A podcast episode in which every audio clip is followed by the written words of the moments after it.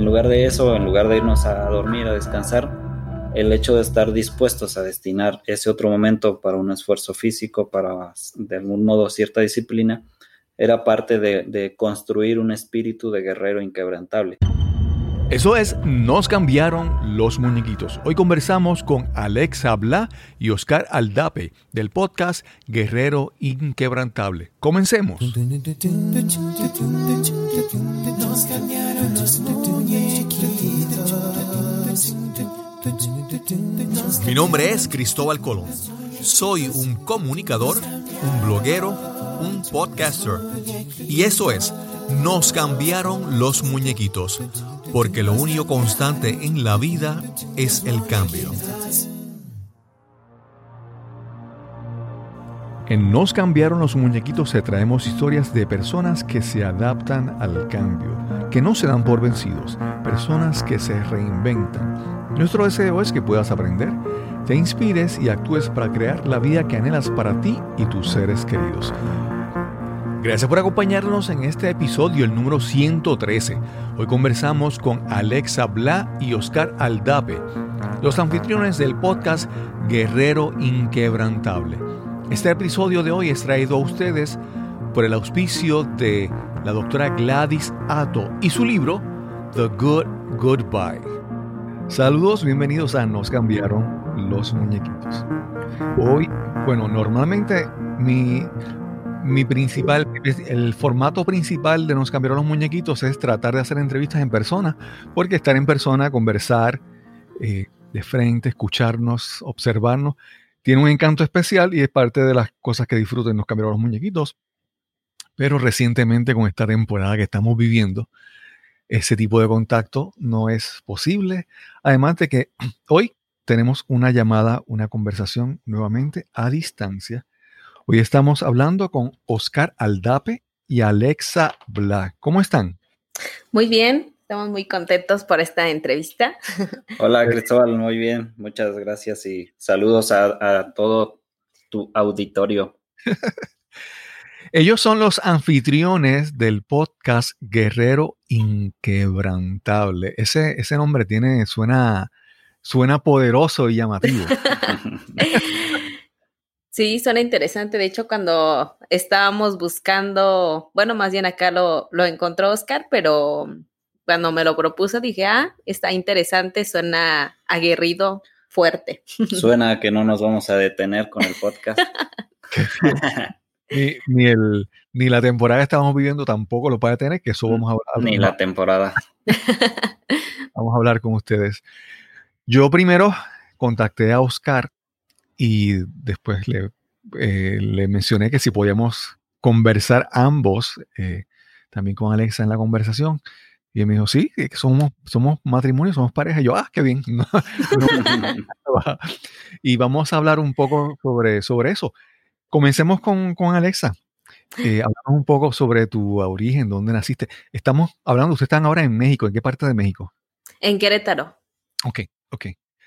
Alexa, hablamos un poco de, de tu de tu dónde naciste, de tu crianza. Hablamos un poco sobre eso. Ah, bueno, pues yo soy originaria de, de Guanajuato, un estado de, México. Mm. Eh, al noreste de, Guanajuato soy, bueno, ahí, este, ahí crecí.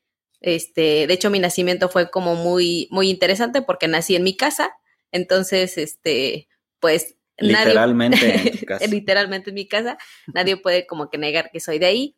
Y pues siempre, eh, bueno, soy la, eh, la tercera de, de, tres hermanos y pues siempre me, me gustó el estar eh, frente, a, frente a un auditorio haciendo arte, disfrutando arte. Y ese es parte de, mi origen. ¿Y cómo te diste cuenta en tu niñez que te gustaba, que disfrutabas eso? Híjole, pues siempre que me hacen esa, esa pregunta, porque van como cuatro personas, contigo sería la quinta, este, pues en realidad creo que ya lo, ya lo traía yo o sea, en mi, en mi localidad no, no hay como tal arte. O sea, si acaso hay música y demás, pero yo me dedico a las artes escénicas y como tal no hay eso. Entonces siento yo que ya lo traía. Ok, ok. ¿Y estudiaste, ¿Y estudiaste eso? ¿Dedicaste a, en tu carrera universitaria dedicaste a estudiar actuación o qué, hiciste? Eh, pues sí, en mi niñez me la pasé en, Santa Catarina, Guanajuato, y eh, ahí pues tomaba talleres de teatro, danza y todo, todo el arte por, por haber. De hecho, había maestros que de Querétaro, o sea, de, ahora eh, donde estoy, iban a, a, Santa Catarina a, a impartir clases entonces ahí también me empezó como que a llamar más la atención y pues de ahí me fui como que perfilando eh, yo solita eh, estando bus más bien buscando em, lugares o cosas para crear. Y ahí fue que me salté ya en la universidad a venir a, aquí a Querétaro a estudiar como tal en forma la licenciatura en artes escénicas. Ok. Y actualmente, después de estudiar eh, artes escénicas, te dedicas a... ¿Trabajas más como actriz o trabajas más en educación de arte? ¿Cómo, en qué te dedicas ahora principalmente? Híjole, pues es un, es como que una mezcolanza, porque este, pues a lo que me educa, dedico hoy en día, pues es a ser maestra, maestra de artes, y pues también eh, trabajo para una universidad en Guanajuato. Eh, ahí imparto las materias de, em, de humanidades y pues mi enfoque eh, o, los talleres que imparto es cómo descubrir el arte en, en, los niños a través del movimiento. Entonces, todas las clases de, de danza, de danza aérea, es cómo descubrir su ser a través de, del arte. Wow, oh, interesante, súper interesante.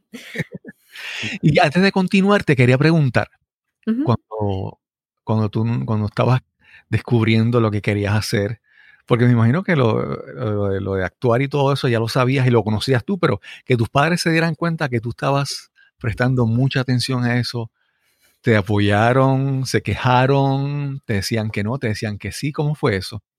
Pues pues yo siento que también ya lo, como que lo veían, sí lo veían así como muy, muy alejado porque de niña pues, le decía, es que yo quiero salir este, de pronto en una telenovela o en una obra de teatro. Y como que se quedan viendo así como de, híjole, siendo del noreste de Guanajuato y en un pueblito y a dónde se va a ir. Y así como, yo siento que era como más mi, mi mamá, así como de, así como es ella, siento que sí se va a lanzar a, a irse a estudiar. Ya cuando les dije que sí quería eso y que iba a hacer todo lo posible por entrar a la universidad, me dijeron, híjole, esto ya va en serio. Entonces, pues hasta la tercera oportunidad en la universidad entré porque hay mucho talento en Querétaro. Entonces, este, pasaron tres años después de salir de la, de la prepa para poder ingresar a un lugar a, a Bellas Artes. O sea que los espacios eran pocos y estaban muy solicitados que tuviste tres años en poder entrar. Solo eran 15 lugares. Entonces, este, pues. Y que vienes de familia de enfermeras. Ah, y aparte, pues vengo yo de. es como muy raro porque vengo de, de familias de, de, enfermeras. Entonces dijeron, no, pues se va a dedicar a la, a la enfermería. ¿Y cuál? Resulta que me fui eh, perfilando para las artes. Y sí, me apoyaron y aún así me, me siguen apoyando. Ya cuando me vieron en, en una pantalla, pues se quedaron de, ¡Ah! esto es impresionante. ¿Cómo te vieron en una pantalla en haciendo qué? Háblanos ah, sobre en, en, en, una serie, este, salí así como en un personaje muy, muy pequeño, eh, se llama la serie Revolucionarias y se filmó aquí en Querétaro, entonces un maestro me dijo, ah, pues te están buscando eh, una persona eh, para interpretar a una niña, entonces creo que tú das muy bien el perfil. Y ya cuando dije, ok, y ya cuando fui y vi por pues, las cámaras, dije, wow, esto es sumamente interesante, ¿no? Entonces ahí fue como mi participación. Igual salió en, un comercial, este, invitando a que la audiencia viera eh, ese, esa serie y ahí fue que, me vio mi mamá y dijo, ¡Ah! ¿Qué está pasando? En, en uno de los episodios anteriores yo tuve la oportunidad de entrevistar a Elsie Escobar, Elsie Escobar es, una, es la, community manager de Lipsing, la compañía de podcast. Ella es original, creo que del Salvador, y su inicio en, la, en su su inicio era actriz en, Estados Unidos. Y, con el paso del tiempo eh, comenzó a enseñar yoga y sus primeros podcasts fueron creando clases de yoga en audio para un podcast y ahora ella está en el Salón de la Fama del podcasting en Estados Unidos y es una, es una leyenda del mundo del podcasting. Pero fue, una, una, actriz que, que, obviamente después se movió a, el podcast buscando mejores oportunidades. Quién sabe si de aquí a, a unos años tú terminas siendo también una leyenda del podcast. ¿Verdad? Sería muy interesante. Pues sí, en realidad, pues a lo, a lo que me dedico sí, sí va, va más como que perfilado al tema de, educación, así como yo tuve esa oportunidad de descubrir el arte a través de esos grandes maestros que de pronto no había en mi, en mi municipio como, como tanto, em, tanto movimiento, hablando de las siete, siete principales artes, pues este, ahora lo que me dedico es eh, a inculcarles a que busquen ellos esa parte de, de, su ser a través de ese movimiento. Entonces, pues ahora sí que lo estoy tanto por una parte siendo profesora en una universidad, eh, perfilando a, las, a las niñas, porque la mayoría son niñas, y pues haciendo en este caso el podcast y, y pues una que otra invitación para, para actuar también. Claro. Alexa, a mí siempre mi impresión ha sido de que tú muchas veces piensas que sabes algo, que conoces algo, pero realmente tú demuestras cuánto lo sabes cuando lo empiezas a enseñar. y yo creo que para mí la parte de tú hacer algo, pero de un momento tener que eh, enseñar y poner en palabras el conocimiento que está ahí en tu cabeza, para mí demuestra que tú has aprendido bien, y yo no sé si tú opinas lo mismo, ahora tienes que trabajar con niños, e incluso es un reto más, más grande, porque son niños, trabajar con ellos en educarlos, enseñarles este, esta, esta parte de las artes que tú disfrutas tanto. Sí, de hecho, este, pues bueno, yo creo que sí, sí les funciona a ellas, eh, tanto así que muchas eh, escuelas la clasifican, por ejemplo, la edad a, no sé, tres años, por decir tres años, cuatro años, y yo sí he recibido hasta una niña de un año y medio. Wow. Entonces, eh, pues bueno, obviamente sé y, le doy esa libertad como de, de, que explore su cuerpo, su movimiento y demás. Y resulta que ya cuando ya tienen tres años, porque afortunadamente las mamás las dejan, eh, cuando tienen tres años, resulta que es muy, muy impresionante cómo, cómo ya saben mover su cuerpo, ¿no?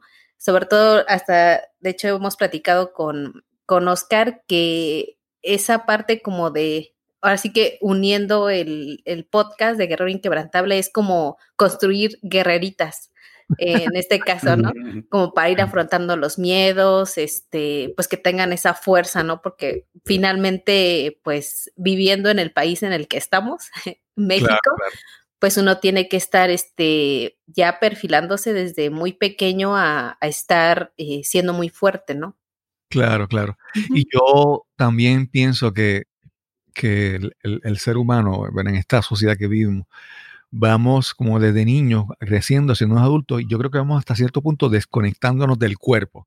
Exacto. vamos, cada vez sentimos una molestia y, una píldora, y sentimos algo, y, y llega un momento en que no estamos no podemos ni sentir nuestro cuerpo. Y yo creo que eso que tú mencionas, desde que las, niñas desde, desde pequeñas vayan conociendo su cuerpo, conociendo esa conexión que es muy importante.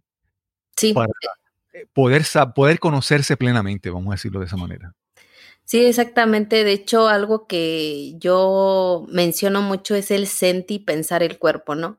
Entonces siento, pienso y actúo de, de acuerdo a, a eso que, que se está transformando en mí, ¿no? Porque de pronto, pues, hablando del tema de las emociones, pues es muy, muy complicado eh, autoexplorarte y decir, ah, pues mira, soy, soy de esta manera, pero también algo que siempre yo les menciono tanto a mis alumnos universitarios como a las mamás, a las niñas, es de que si no hay una evolución como ser humano y si la podemos hacer desde pequeños, este, podemos crear una mejor sociedad, ¿no? Exacto. Entonces, eh, pues es muy importante, o yo sí le estoy como que metiendo mucho, mucho, muchas ganas, mucha emoción a trabajar el cuerpo, en este caso, eh, las emociones y, todo lo que conlleva el arte para mejorar como seres humanos y transformarnos para una mejor sociedad.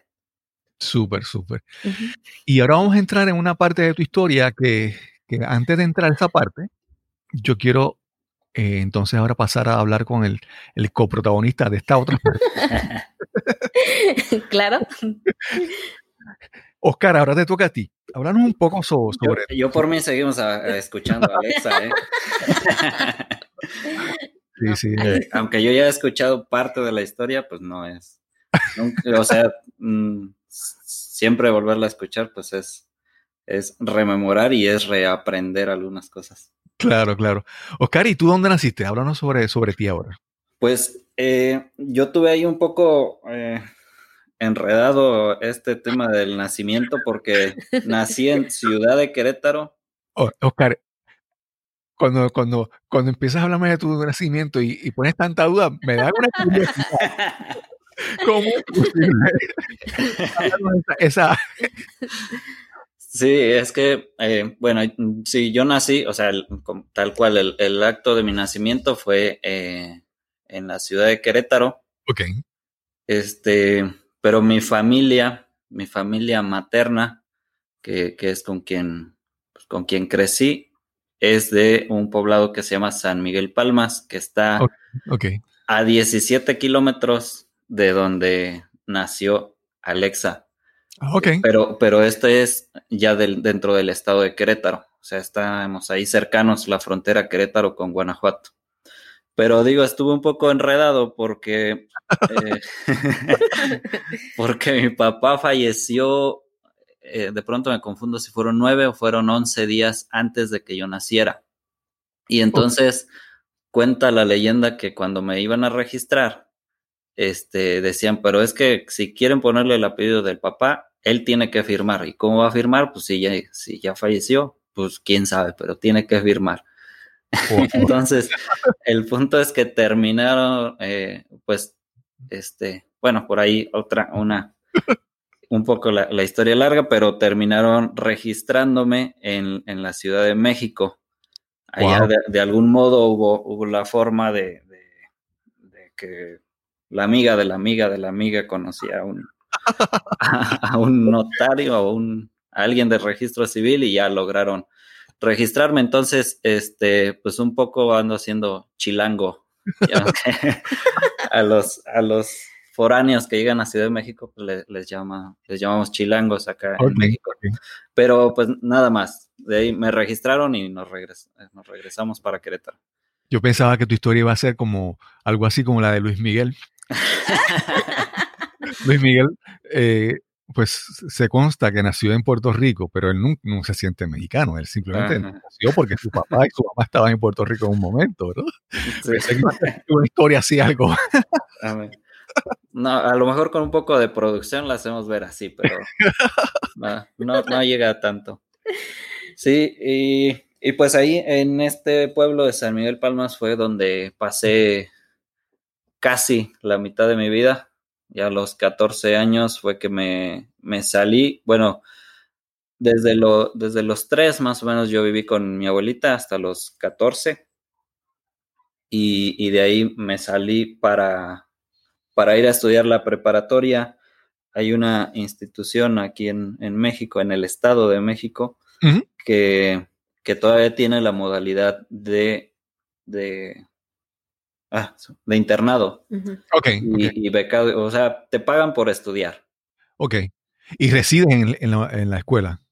Yo me fui con esa idea, pero ya llegando ahí hacen un, proceso, hacen un estudio socioeconómico, entrevista y tal, Y, no me quedé al interior de la escuela, este, hay otra modalidad de beca, te dan un poco más de dinero y, ya por ahí rentas. Eh, ah, qué bien, qué bien, qué bien. Sí, entonces pues ahí ya estuve desde los últimos meses de, de mis 14 años, este, estuve pues en total siete, que los, los tres de prepa o bachillerato, y, otros cuatro de carrera, más por ahí me aventé un sabático y, y, y este, yo estudié ingeniería en recursos naturales. La institución es la Universidad Autónoma Chapingo.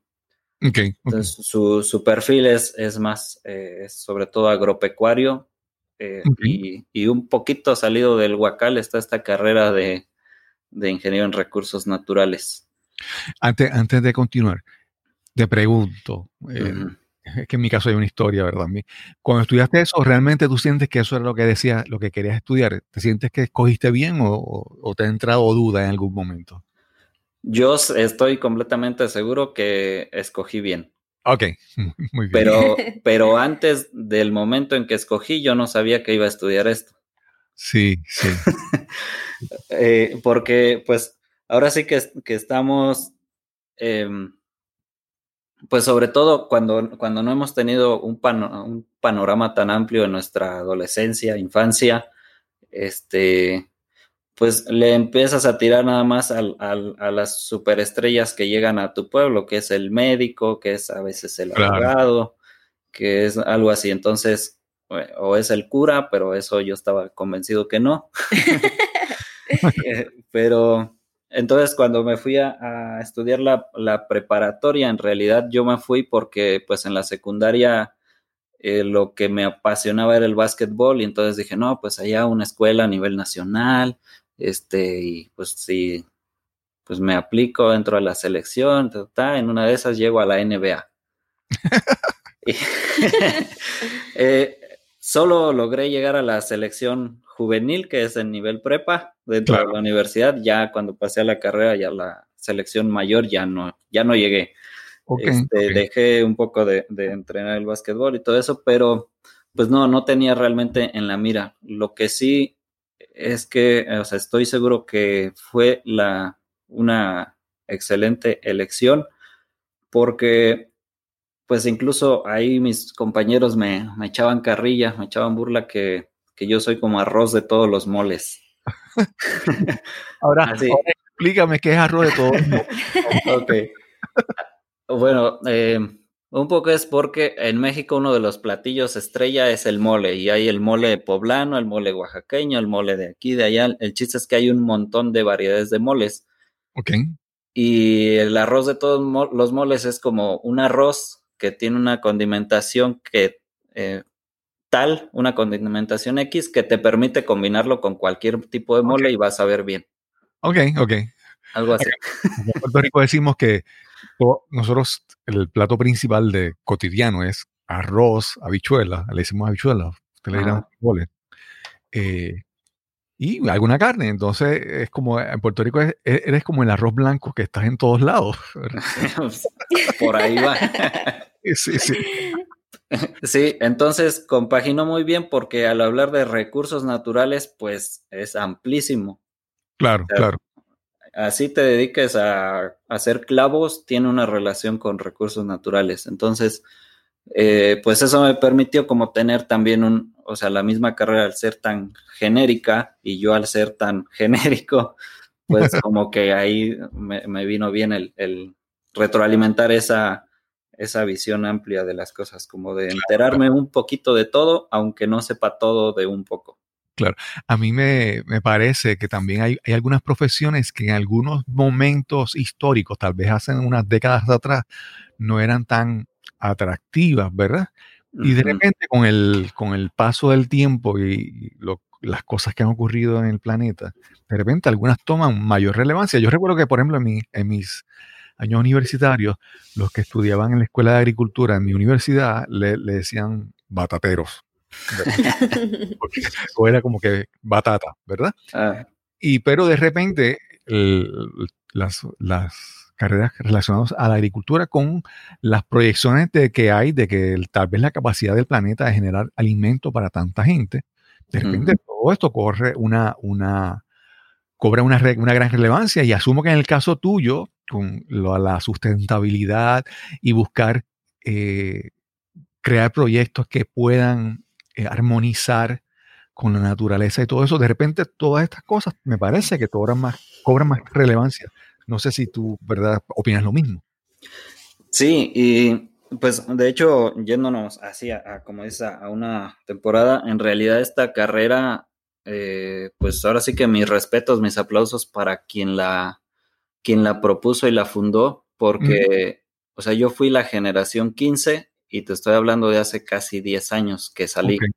Okay. Eh, entonces estamos hablando que hace más de 25 años se fundó y yo tengo entendido que, que a nivel Latinoamérica fue la primera carrera orientada hacia, hacia esto. Y, de hecho antes tenía un nombre larguísimo, era algo, o sea, en su inicio era ingeniero en el manejo y planeación del uso de los recursos naturales renovables.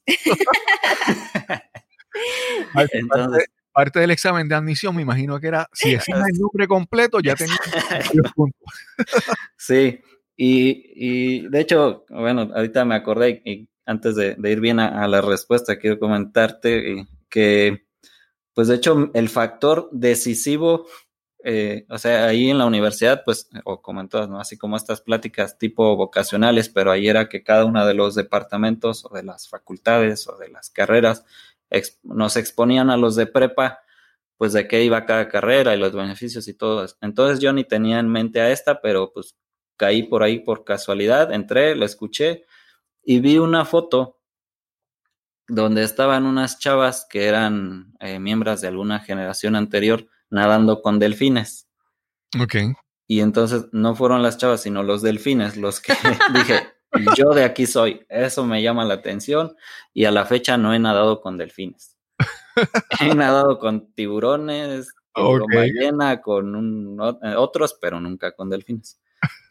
y ahora sí, yendo a lo que preguntabas, pues eh, Sí, de hecho, eh, cobra mucha relevancia y otra vez eh, comentándote la, amplitud que tiene esta carrera, pues en lo personal me ha permitido eh, analizar, por ejemplo, concepto este de, sustentabilidad, que por cierto, hace una hora estaba justo compartiendo una, charla sobre el tema, también en línea, y pues me permite o me ha permitido en lo personal no irme, este, como decimos también acá, como gorda en tobogán, e, este, con la primera imagen de Google que me encuentro ahí y que dice que eso es sustentabilidad y ya. Entonces, este, o sea, es, es, es muy amplio, es, todos estos problemas son, son muy complejos en su, en, cómo se presentan y, y el, el, el, a veces hacer un análisis así más, pues más a profundidad, a veces nos lleva a encontrar que la causa es algo muy simple y que no necesitará un millones de dólares para hacer un proyecto, una inversión para cambiar tal cosa, sino que puede quizás ser un poco más, más sencillo y, el trasfondo que, hay de hecho en la sustentabilidad, pues es, es simplemente emulemos a la naturaleza en que todo fluye, todo es sencillo, es complejo, pero no es difícil y, Simplemente es de que hay que dejarlo fluir. Hacemos una pausa y regresamos inmediatamente a nuestra conversación con Alexa y Oscar de Guerrero Inquebrantable. A medida que pasamos por este tiempo de cambio global, es posible que experimentes una incesante conversación mental que te mantiene despierto en las noches mientras imaginas los peores escenarios que podrían suceder si esta economía no mejora. Puede que tengas pesadillas sobre perder trágicamente a tu hijo o a tu padre por COVID. O de repente tienes recuerdos de la ruptura con tu pareja de la universidad. Estas situaciones están todas relacionadas y pueden ser signos del dolor, del duelo que experimentas en este momento. No se habla abiertamente del duelo en medio de todas las noticias de esta pandemia pero este juega un papel importante en el trasfondo de tu experiencia, donde todo lo que forma tu base de seguridad se ha puesto en duda. Como psicóloga clínica especializada en el tratamiento de clientes con dolor, duelo y trauma, la doctora Gladys Atto conoce de primera mano el impacto que el dolor tiene en todos nosotros en tiempos de cambio. Y su libro The Good Goodbye, How to Navigate Change and Loss in Life, Love and Work, te proporciona un plan directo basado en la psicología a través de las historias compartidas de personas que navegan grandes cambios. Este libro te ayuda a adaptarte y evolucionar exitosamente con cualquier pérdida o cambio. A navegar los tiempos de cambio sin ser frenado por el arrepentimiento o la culpa. A transformar el temor y la excepción por la pérdida en aceptación y gratitud por un nuevo capítulo. A descubrir claridad de propósito para aquellas partes de tu vida que se sienten fuera de control.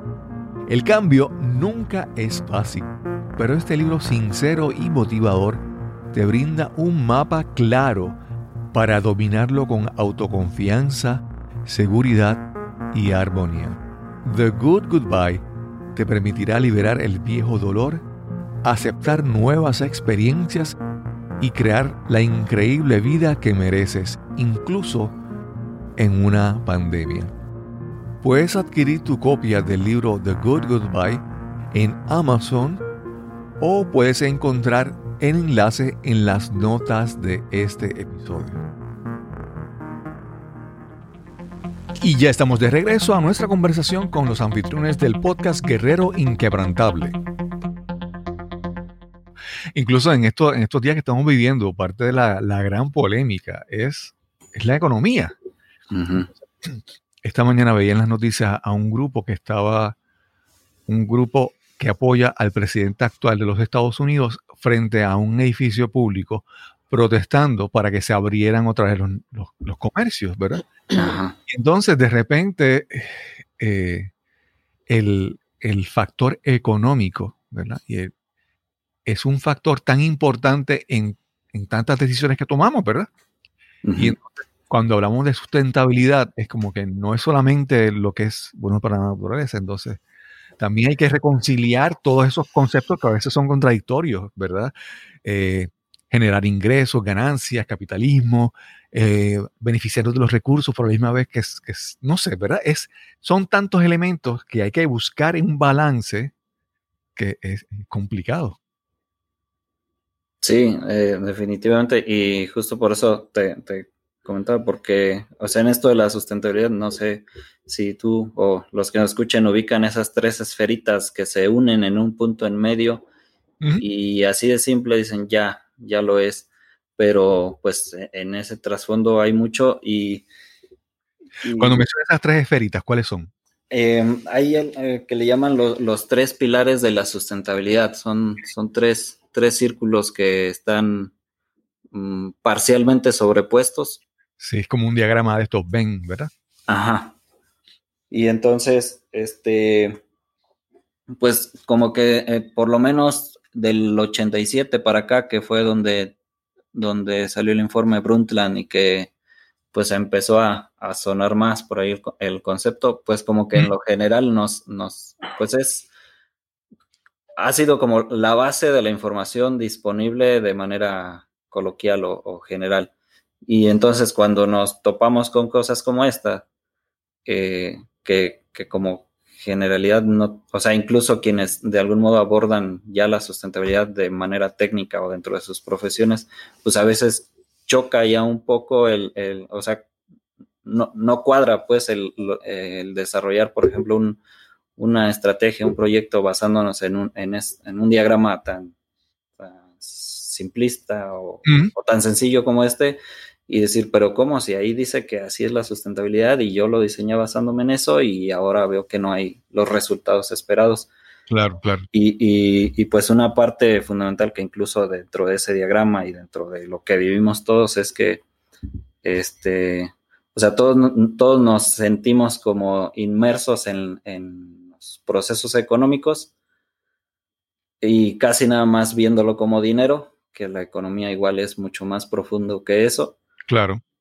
Y, entonces, pues también nos damos de topes porque resulta que también estamos inmersos dentro de, pues dentro de todo el resto del sistema, pero como nos estamos viendo siempre separados de, como si fuésemos un observador externo, pues entonces otra vez ya no, ya no cuadra. Y, ayer igual con alguien que platicábamos sobre esto, eh, me, me, comentaba, decía, pues que a lo mejor si lo, si lo observáramos, que o sea, la naturaleza es, es sabia, es, valga, naturalmente sabia.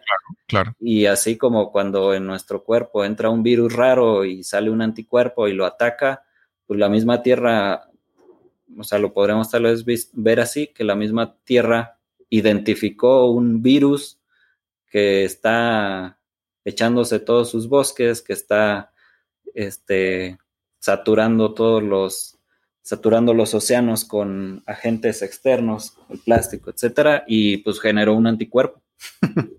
claro, claro, claro. Perdona que te interrumpa, no me mencionaste los tres, los tres aspectos que están en, las esferas. Ah, ya. Es eh, el económico, el ambiental y el social. Ok, ok. Muy importante. Económico, social y y, ambiental. Pero en este diagrama que, te comento, o sea, al menos así, esquemáticamente, viendo el, diagrama, hay una parte que, dice, tú la, o sea, una interpretación, que, dice, tú puedes hacer solo lo económico aparte, sin contemplar lo social o lo ambiental, y, basta con que una pequeñita parte de esas coincida con lo otro, o observe claro, a otro. Claro, claro, Entonces ahí es donde, es donde, pues como que ya eso no cuadra, porque en realidad todo está revuelto la área en común, la área donde, intersecan esas tres áreas, esas tres conceptos que a veces no es, tan, no es tan grande como uno quisiera, ¿verdad? Ajá. Y, en la realidad ocurre que está totalmente, o sea, la, economía está totalmente inmersa dentro de la sociedad, la sociedad está totalmente inmersa dentro de un espacio, dentro de un medio ambiente, y entonces más bien yo diría es hacia donde hay que observarla y pensarla más hacia allá, hacia ese hacia ese otro esquema. Sí, sí. Esto, esto me parece como que es el, como que es un, una antesala de una conversación que tendremos en algún otro momento. sí, ¿verdad? Ya nos metidos mucho. Suena, muy interesante. Entonces, eres el coprotagonista de una historia que vamos a hablar ahora. Es la historia de, de ustedes. ¿Cómo se conocieron? Híjole. Eso eh, también va a dar pie a otro episodio. bueno, la versión breve. Ok, la versión breve. La versión breve. Yo fui a la misma secundaria que Alexa. O sea, yo fui al pueblo de ella, a la secundaria. Este, por una novia que tuve. Ok. Eh, que era amiga de, de Alexa. Ya, veo por qué la historia es larga. sí, este. Bueno, el punto es que cuando yo me fui eh, a México, se empezaba apenas, este, o sea, yo llegué allá y me enteré de que había un correo electrónico y así.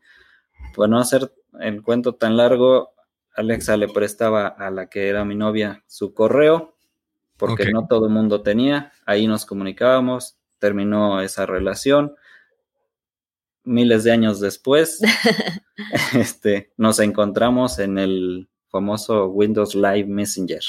Ok, ok. Cuenta el resto. el resto en versión breve. y pues, pues ahí mm, estuvimos platicando. Yo estaba eliminando este contactos. Y resulta que tenía ese, mm, ese contacto ahí, le había puesto no sé por qué.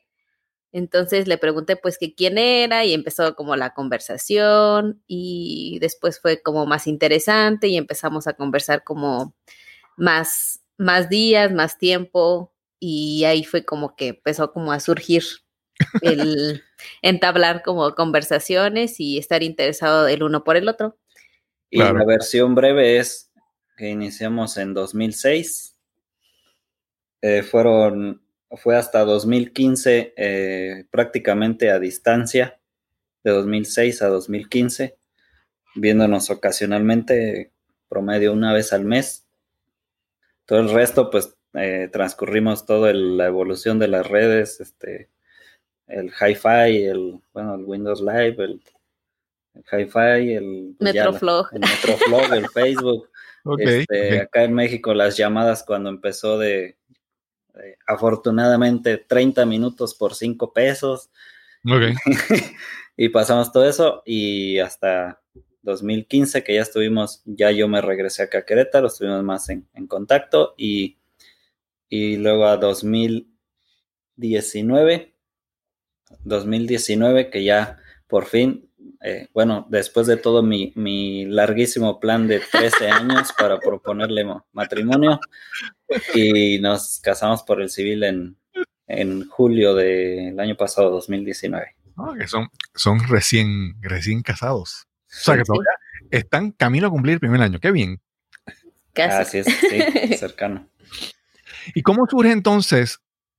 Primero vamos a hablar sobre el podcast Guerrero Inquebrantable, pero este, este podcast no es, para mí es, yo lo veo como que es la consecuencia, el resultado de algo que ya ocurría en ustedes, que hay una afinidad en unos temas, algo que los motivó a crear este podcast. ¿Cómo entonces surge eh, esto de esta forma de pensar que lo llevó a crear finalmente el podcast Guerrero Inquebrantable? Pues creo yo por las conversaciones que teníamos, de pronto sí, a veces tenemos conversaciones muy, muy interesantes, muy, muy profundas, este, hablando justamente de, del ser humano, de la sociedad, de la cuestión del ambiente, y bueno, fue una infinidad de, de, pláticas que, que, hemos tenido, eh, que eso siento yo que nos, nos llevó a, a estar creando. Y también otra de las cosas eh, que hago como que esa relación, mm, que como que no tuvimos, mm, ¿cómo se puede decir? Un líder a quien seguir. En este caso, eh, por ejemplo, en la cuestión de, del arte, pues nada más yo conocía como, bueno, me nacía dentro de mí estar como en un escenario y los maestros que iban a, a Santa Catarina a impartir clases, era como que todo el líder, ¿no? Pero creo yo si lo hubiese tenido desde eh, tiempo como antes, a una persona como que me fuera guiando de, mira, aquí hay una escuela en Querétaro de talentos, te puedes ir en la prepa y después así brincas rápido a la universidad. Creo que, bueno, hubiese sido como más interesante, ¿no? Pero también esa, esa parte de, de, no, de no tener como alguien a quien seguir, siento yo que fue como algo, ¿no? Claro, claro. Sí. Y, otro punto en, eh, sobre todo en lo que decías de esta forma de pensamiento, este, de algún modo lo veníamos ya arrastrando, pero digamos que no le habíamos puesto nombre. Yo cuando ingresé a la maestría, que hice una maestría en administración de empresas socioambientales y ahí disculpen la publicidad en la Universidad del Medio Ambiente eh, está aquí en México eh, algo que, yo pues valoro mucho de, esta maestría es que eh, parten de primero transformar al individuo para poder, y al, modelo de pensamiento del individuo para poder transformar hacia afuera. Entonces, este, pues como que es, ese proceso que vive ahí le, vino a poner nombre, a poner un poco de estructura a varias cosas que, que, ya, pues que ya veníamos eh, arrastrando y de hecho, ahí dentro de las actividades eh, pues extracurriculares a la, maestría, el, fundador de la universidad nos, pues nos regalaba sesiones este, de Tai Chi por la mañana y de Aikido por la tarde, por la noche. O sea, teníamos, eh, eran eh, semipresenciales. Cada cinco semanas nos reuníamos durante cuatro días y, intensos. Y entonces como extra, o sea, aparte de estar ocho o diez horas eh, en clase, menos los espacios de, receso descanso, eh, pues era dedicarnos a estas otras actividades extras. Entonces, eh, sobre todo en, en, las de la tarde, él nos, mm, pues nos, nos contaba mucho de su modo de, pensar y, de pues de estas filosofías japonesas o orientales, a veces mezclaba de distintas disciplinas, y una de ellas era que, eh, o algo de lo que mucho nos, comentaba, era que el hecho de estar dispuestos a, dedicar esa otra hora, hora y media adicional, en lugar de, irnos a, pues un ratito ahí a la parranda, porque es en Valle de Bravo, un lugar turístico, pues hay mucha mucho que ir a hacer por ahí en las calles. En lugar de eso, en lugar de irnos a dormir, a descansar, el hecho de estar dispuestos a destinar ese otro momento para un esfuerzo físico, para de algún modo cierta disciplina, era parte de, construir un espíritu de guerrero inquebrantable. Entonces, por eso no nos costó encontrar el, nombre, porque, bueno, a la par también pues estábamos buscando, o sea, tenemos pues todos estos diálogos, pero no resuenan hacia afuera, ¿cómo lo hacemos? Y tenemos muchas otras cosas que necesitamos aprender y como dice Alexa, de, líderes y muchos de ellos no son líderes que encuentras en, YouTube o que encuentras en la tele, pues entonces vimos que podría ser el medio. Claro. Y también, ay, perdón, otra de las... Eh, otra de las cosas que también siento yo que nos, eh, nos ayudó eh, fue que creo parte como que, ahora sí que de las dos historias, tanto la de Oscar como la mía, eh, hemos estado como que enfrentando muchos retos, o sea, como que muchos no. Este, Y nosotros, ¿cómo de que no? O sea, sí se puede, ¿no? Este, y entonces siento yo que esa parte de esas batallas y lucha, nosotros ya la hemos vivido a lo mejor desde muy, muy temprana este, edad y siempre hacemos todo lo posible por cumplir ese proyecto o esas cosas. Hasta después me decían, ay, bueno, ¿cómo lo hiciste? Pues si te dijeron que no, ah, ahí no me dijeron que no, pero ahí me dijeron que no, pero acá me dijeron que sí y las puertas estuvieron muy abiertas. Entonces siento también como que fue parte de, eso, ¿no? El querer también impulsar a, a las personas a que se pueden lograr los sueños. Obviamente te van a costar, pero pues en algún momento también vas a encontrar esa parte del propósito que, ya, que, que habló Oscar. Claro, claro.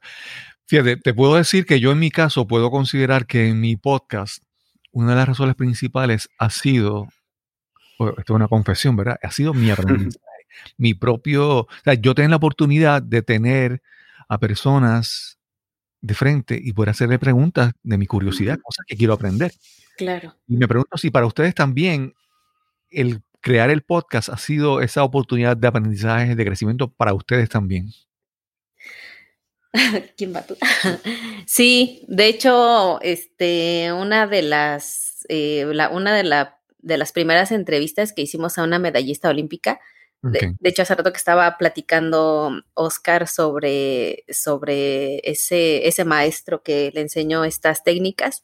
Eh, yo antes, cuando era adolescente, mi mamá nos decía, sobre todo porque somos dos mujeres. Nos decía, yo quiero esas mujeres aguerridas y fuertes y que no dependan como que de nadie, ¿no? Entonces nos metió a mm, clases de defensa personal. Y yo me acuerdo como que mi maestro así me decía, no, es que tienes que ser fuerte y demás. Y mm, por un lado, eh, me mostró también ese amor a, la, técnica de, del arte marcial, ¿no? Entonces yo me acuerdo que veía a Iridia Salazar, que fue una de las que entrevistamos, y decía, wow, qué impresionante mujer, ¿no? O sea, cómo, cómo se le veía la fuerza en la cara a la hora de aventar las patadas y los golpes. Y cuando tuve esa oportunidad de entrevistarla, me quedé, Dios mío, estoy aquí con una persona que admiré toda este, parte de mi, de mi adolescencia, ¿no? Entonces fue muy interesante el poder este, entrevistarla a ella y poder estar entrevistando a más personas que de pronto uno las ve este, en la televisión y dices, wow, ¿no? Este, la tengo aquí cerca y puedo hacer preguntas curiosas. ¿Su medalla era en qué, en qué deporte? Taekwondo. Taekwondo. en Atenas. Wow. Y entonces, crean este proyecto entre ustedes. Como pareja, ha sido fácil crear este proyecto en conjunto. Yo, en otra ocasión he intentado crear proyectos con otra persona y siempre las ideas no coinciden o hay algo que sí y otras cosas no. ¿Cómo ha sido esa dinámica de crear un proyecto en conjunto para ustedes dos? Uy. Ahí Oscar va a decir, ella contesta primero. Bueno, me voy a arriesgar. pues es que tiene, tiene de los dos, de los dos lados, ¿eh? porque eh, el hecho de, yo se lo propuse a Alexa que hiciéramos el, el, podcast, pero por supuesto, o sea, está la parte fría del por qué lo propuse, porque yo sé que ella tiene eh, muchas otras cualidades. Ella tiene poder de convocatoria, tiene seguidores, etcétera, cosa que yo no, no tengo, por lo menos hasta el momento de iniciar con este proyecto, no lo había desarrollado. Ahorita ahí la llevo. Ahí le voy aprendiendo algo y, ahí la llevo. Este, pero además también, eh, o sea, pues ya son 14 años que estamos juntos. Entonces, ese, esta visión que tengo, eh, como dicen que los ingenieros somos muy cuadrados, y a lo mejor yo me iba, en cierto sentido, me iba más hacia lo externo y entonces ella siempre ha estado más en lo interno y entonces ha enriquecido pues esta, esta visión. Eh, de algún modo, pues yo sentía que, o sea, no podía como dejar de lado el, valor que ella podía aportar y, y, hasta llegué a pensar que me podría sentir como, como que como que le estoy robando parte del aprendizaje que ella me dio y, nada más para yo colgarme las medallas. Esa es como de modo la, parte. Sí, sí, sí. La, eh. la, parte fría, pero, pero la otra es, este, o sea, ha sido complicado porque, por ejemplo, en los, eh, no sé, en el segundo o tercer año de la relación, recuerdo que ella me dijo, nosotros la relación, si quieres tú muy bien, pero con, yo contigo nunca voy a poder hacer un negocio, un proyecto, un nada. Platicamos de nuestra profesión, pero nada de hacer cosas juntos.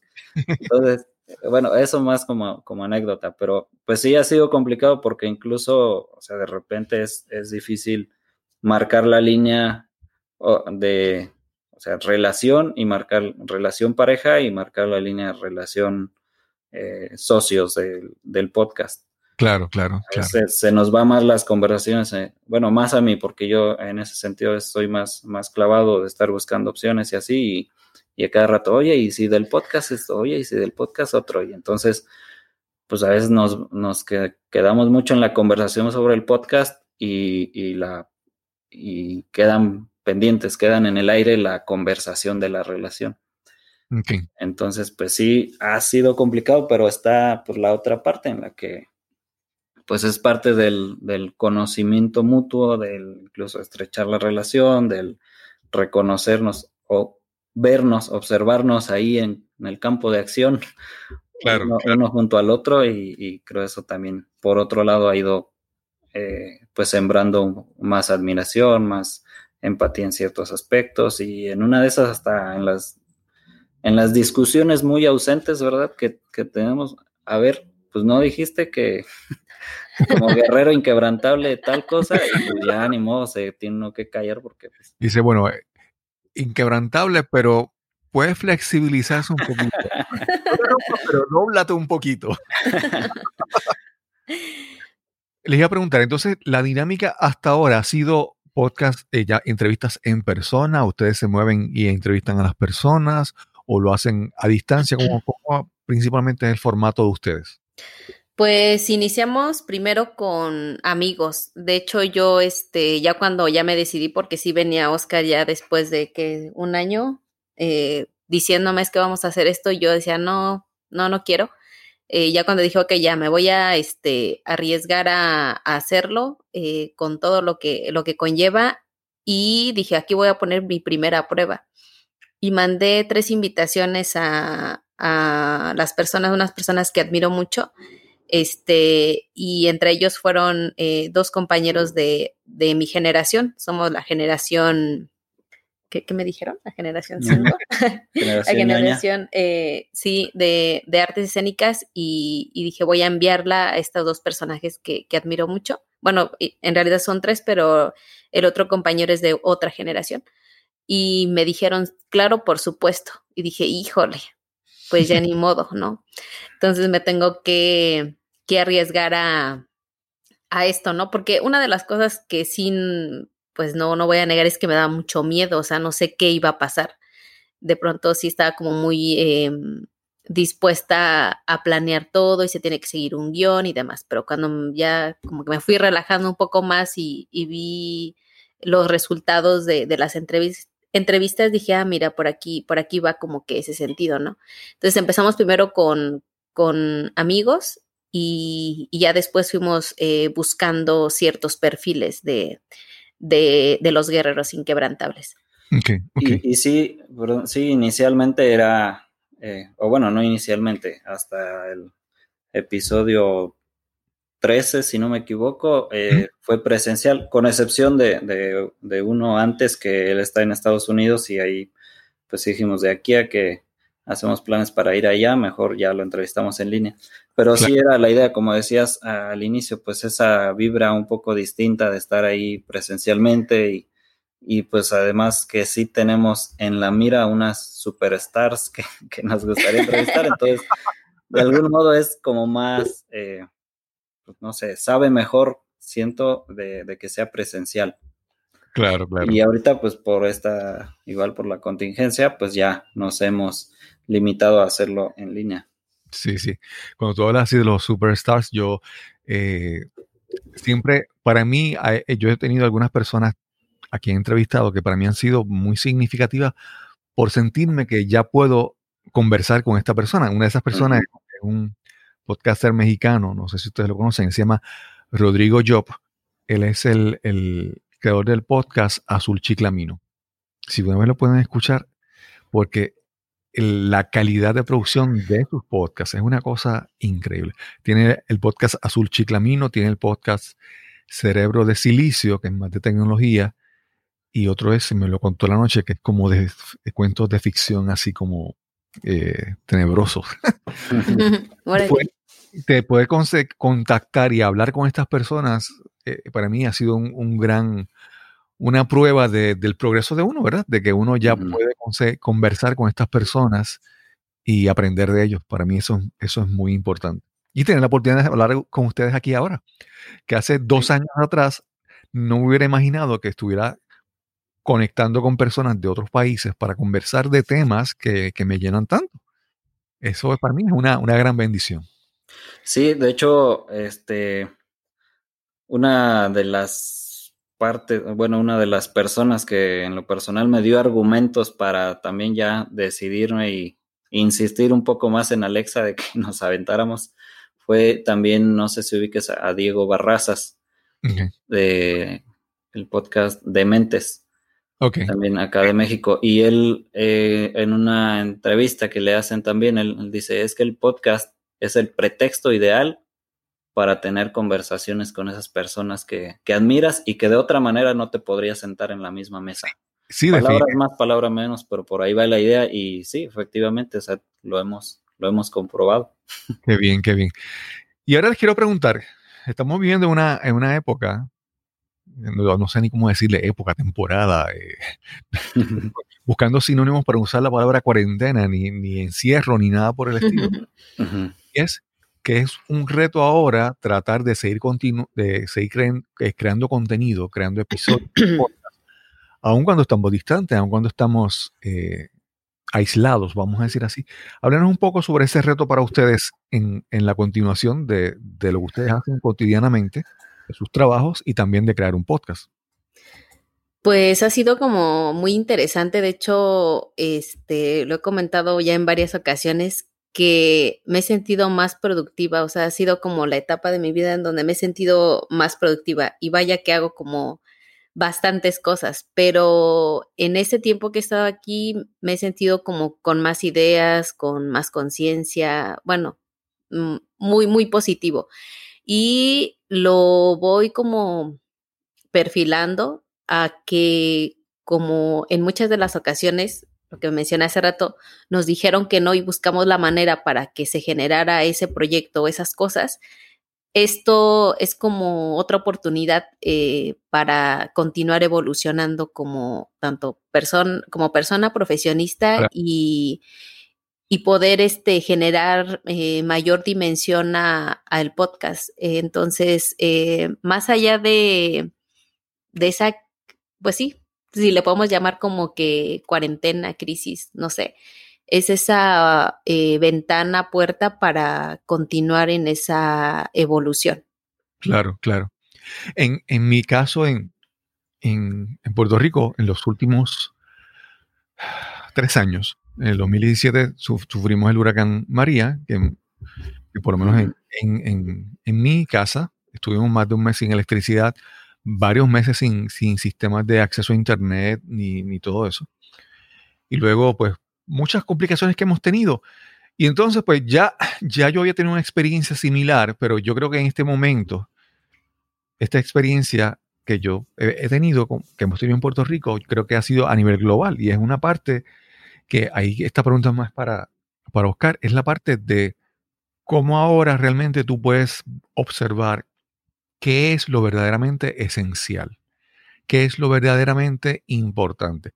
¿Cuántas cosas hemos tenido que le hemos dado importancia y de repente en este momento te das cuenta que, que tal vez no era tan importante? Háblanos un poco sobre eso desde el punto de vista de que estamos como que con todo lo que nos está pasando, repasando, reevaluando qué verdad es necesario para nosotros vivir, que, que realmente es sustentabilidad en nuestras vidas, vamos a decirlo así.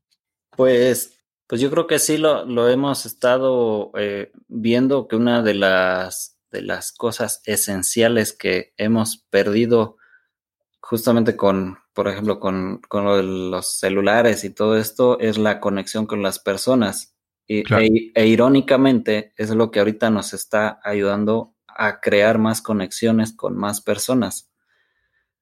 Y, y ahí, eh, o sea, en esa, en esa conexión, en esa crear comunidad, que de hecho es el, el punto eh, de partida para, para lo que hoy en día es el ser humano, cuando empezó a crear comunidad entre, entre, los, entre los individuos.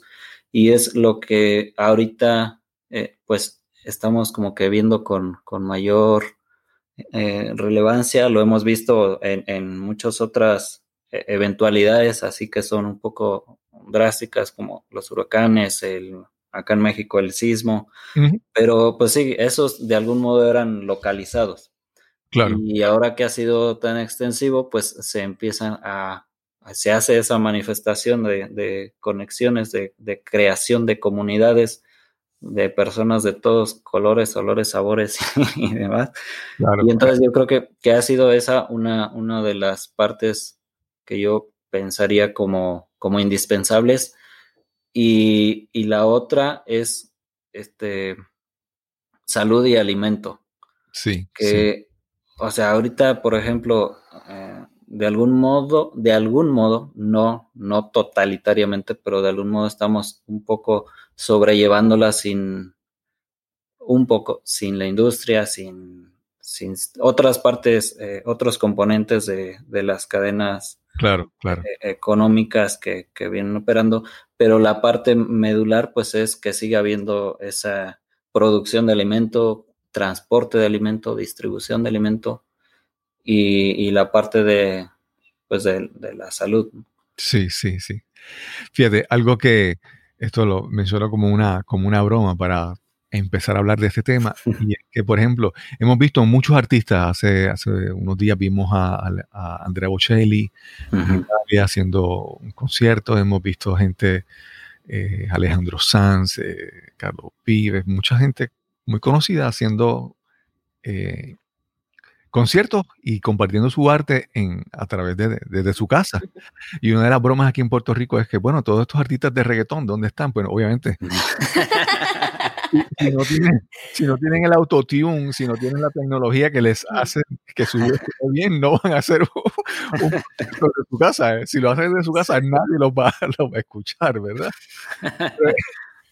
Pero, quiero utilizar eso como, como punto de partida para, hablar con Alexa sobre cómo de repente en, este, en esta temporada el arte cobra una, una mayor importancia, una mayor visibilidad de que de que el arte en su más básica expresión, ¿verdad? De, que un cantante pueda conectar su guitarra y empezar a cantar, es, ¿verdad? E, es, es ir directo solamente al talento, a lo básico, a lo esencial. Háblanos un poquito de eso, de tu punto de vista. Pues eh, sí ha sido sorprendente y bueno, eso como por un lado. Y por otro, reafirmando, de hecho han salido hasta publicaciones en, en Internet que dicen, resulta que ahora tanto el tema de salud como el tema del cultivo de alimentos y como el tema del arte eh, son los eh, principales motores para estar moviendo a esta sociedad, ¿no? Sí. Entonces, hablando del tema de, del arte y ahorita que decías de, del reggaetón, Pues eh, eh, justamente los siete como pilares del arte, em, pues son los que te van llevando justamente a esa transformación, ¿no? Yo sigo con, con esa idea de, de querer mejorar al ser, dejarlo ser, pero también este, poder ir perfilando a esa, a esa evolución. Eh, yo también, bueno, he tenido em, compañeros, sobre todo aquí en Querétaro, que, que justamente se iba a celebrar el Día Mundial del Teatro cuando suspendieron aquí de ya no eventos masivos. Claro. Y dijeron, ¿y ahora qué, qué hacemos? ¿Y ahora cómo nos vamos a mover? ¿Y ahora? Y de pronto eh, alguien de ellos salió con, con el tema de la tecnología de hay que aprovecharla, ¿no? Y muchos de ellos están dando funciones de teatro en línea. Y, me llama como que mucho la atención cómo de pronto dices, antes que te invitaban, no, ve a ver mi obra de teatro, ve a ver mi, este... y no ibas. Y no iban.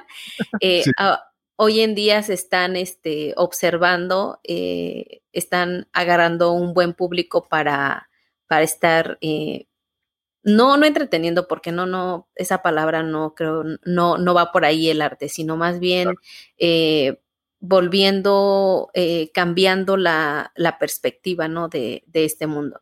De hecho, me decía una de mis, este, de, de, de las mamás, eh, no es que ya mi hija ya, o sea, te extraña, ya, ya, ya quiere recibir las clases, este, de movimiento porque les mandé unos videos.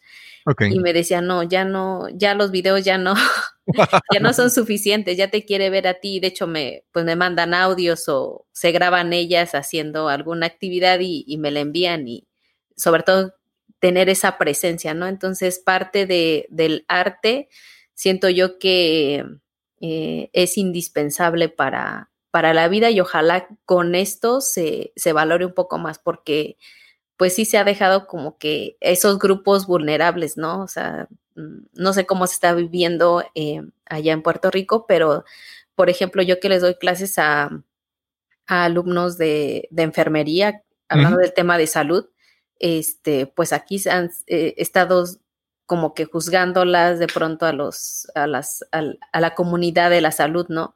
Y por otro lado, también que les doy clase a los eh, ingenieros en alimentos, toda esa producción de los alimentos o, o, de, o del cultivo. Eh, siento yo que esos grupos como vulnerables que en algún momento quedaron, este, ahorita están volviendo como muy presentes, ¿no? Y pues más que nada el arte es, es la mejor herramienta. Qué bien, qué bien, qué bien. Oscar y, Alexa, ha sido, ha sido muy interesante tener esta conversación con ustedes. Eh, tratar de condensar, condensar, dos conversaciones, que es la historia de ambos, ¿verdad? En, un solo episodio. Ha sido, ha sido un reto, pero ha sido muy gratificante, muy bueno. Eh, ¿Algún proyecto que tengan en mente? Eh, ¿Dónde pueden escuchar también su podcast? Háblenos un poco sobre eso. Tú del podcast, porque yo les voy a contar del Bueno, pues Guerrero Inquebrantable saca un episodio eh, semanal. Son los, los martes y eh, pues nos pueden encontrar en Facebook, en Instagram como Guerrero Inquebrantable. Guerrero, Guerrero Podcast. Guerrero Podcast. Guerrero Podcast. Guerrero Podcast. Eh, pues son en realidad como historias de gente inspiradora de todos los, los perfiles posibles. Tratamos de involucrar a, a todos. Y pues eh, nada, ojalá que nos, nos escuchen y, pues que igual también tengamos alguna conversación o que nos, eh, nos hagan eh, una invitación de a quien quisieran que, que escucharan, bueno, escucháramos todos.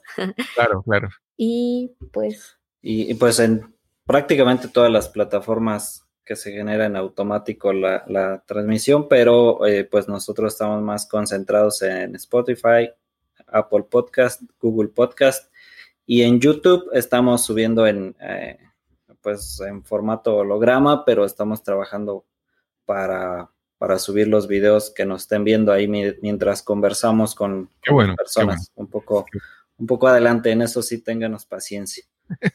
y y el, espacio Six, bueno, ahí no sé cómo, cuándo irá a salir para ver si lanzo un, o, bueno, si puedo lanzar una invitación. Súper, súper. Sí, nos envías esa información y la compartimos acá con nuestra audiencia. Bueno, ha sido verdaderamente un, gran placer conocerlos y conversar con ustedes a través de la distancia y, saber que, pues, que en, todas partes del mundo hay gente con, el mismo deseo, con las mismas inquietudes, las mismas curiosidades, buscando crear cosas para ayudar a otras personas. Y para mí eso es poder compartir, compartir con ustedes y conversar con ustedes ha sido una experiencia muy, muy interesante. No, pues para nosotros también muchas muchas gracias por la por la invitación. Nos vino pues nos vino bastante bien. sí, pues agradecemos este el espacio y pues invitamos también a las personas a que escuchen tus episodios. Creo que cada vez eh, más comunidad se está sumando a, a escuchar podcast. De hecho, a nosotros nos tocó ya nada más para, para ser breve. Eh, mucha gente que nos escucha hoy en día, pues no sabía que era un podcast, ¿no? Entonces, ha sido muy interesante estar eh, hoy en día contigo eh, conversando. Y, quiero, agradecerle yo también a Revista Ipedia porque realmente fue quien, quien hizo que, nos pusiéramos en contacto. Y, pues también agradecerle por, ese artículo donde nos hizo mención a ambos. Sí. Muchas gracias y sin más que añadir nos encontraremos entonces en el próximo episodio de Nos cambiaron los muñequitos. Hasta la próxima. Saludos. Gracias a Alexa Bla y a Oscar Aldape del podcast Guerrero Inquebrantable por esta interesante y enriquecedora conversación que tuvimos para este episodio. Además, quiero agradecer a la doctora Gladys Ado por el auspicio de este episodio con su libro The Good Goodbye. Recuerda que si disfrutaste este episodio, por favor, compártelo en las redes sociales si no estás suscrito aún y disfrutas de este episodio, por favor suscríbete en cualquier plataforma de podcast donde tú escuches contenido de audio. Y si quieres dejarnos algún comentario, alguna observación, alguna sugerencia, recuerda escribirnos al correo electrónico info arroba cristobalcolón.net info arroba cristobalcolón.net y sin más que añadir, nos encontraremos entonces en el próximo episodio de Nos cambiaron los muñequitos. Hasta la próxima.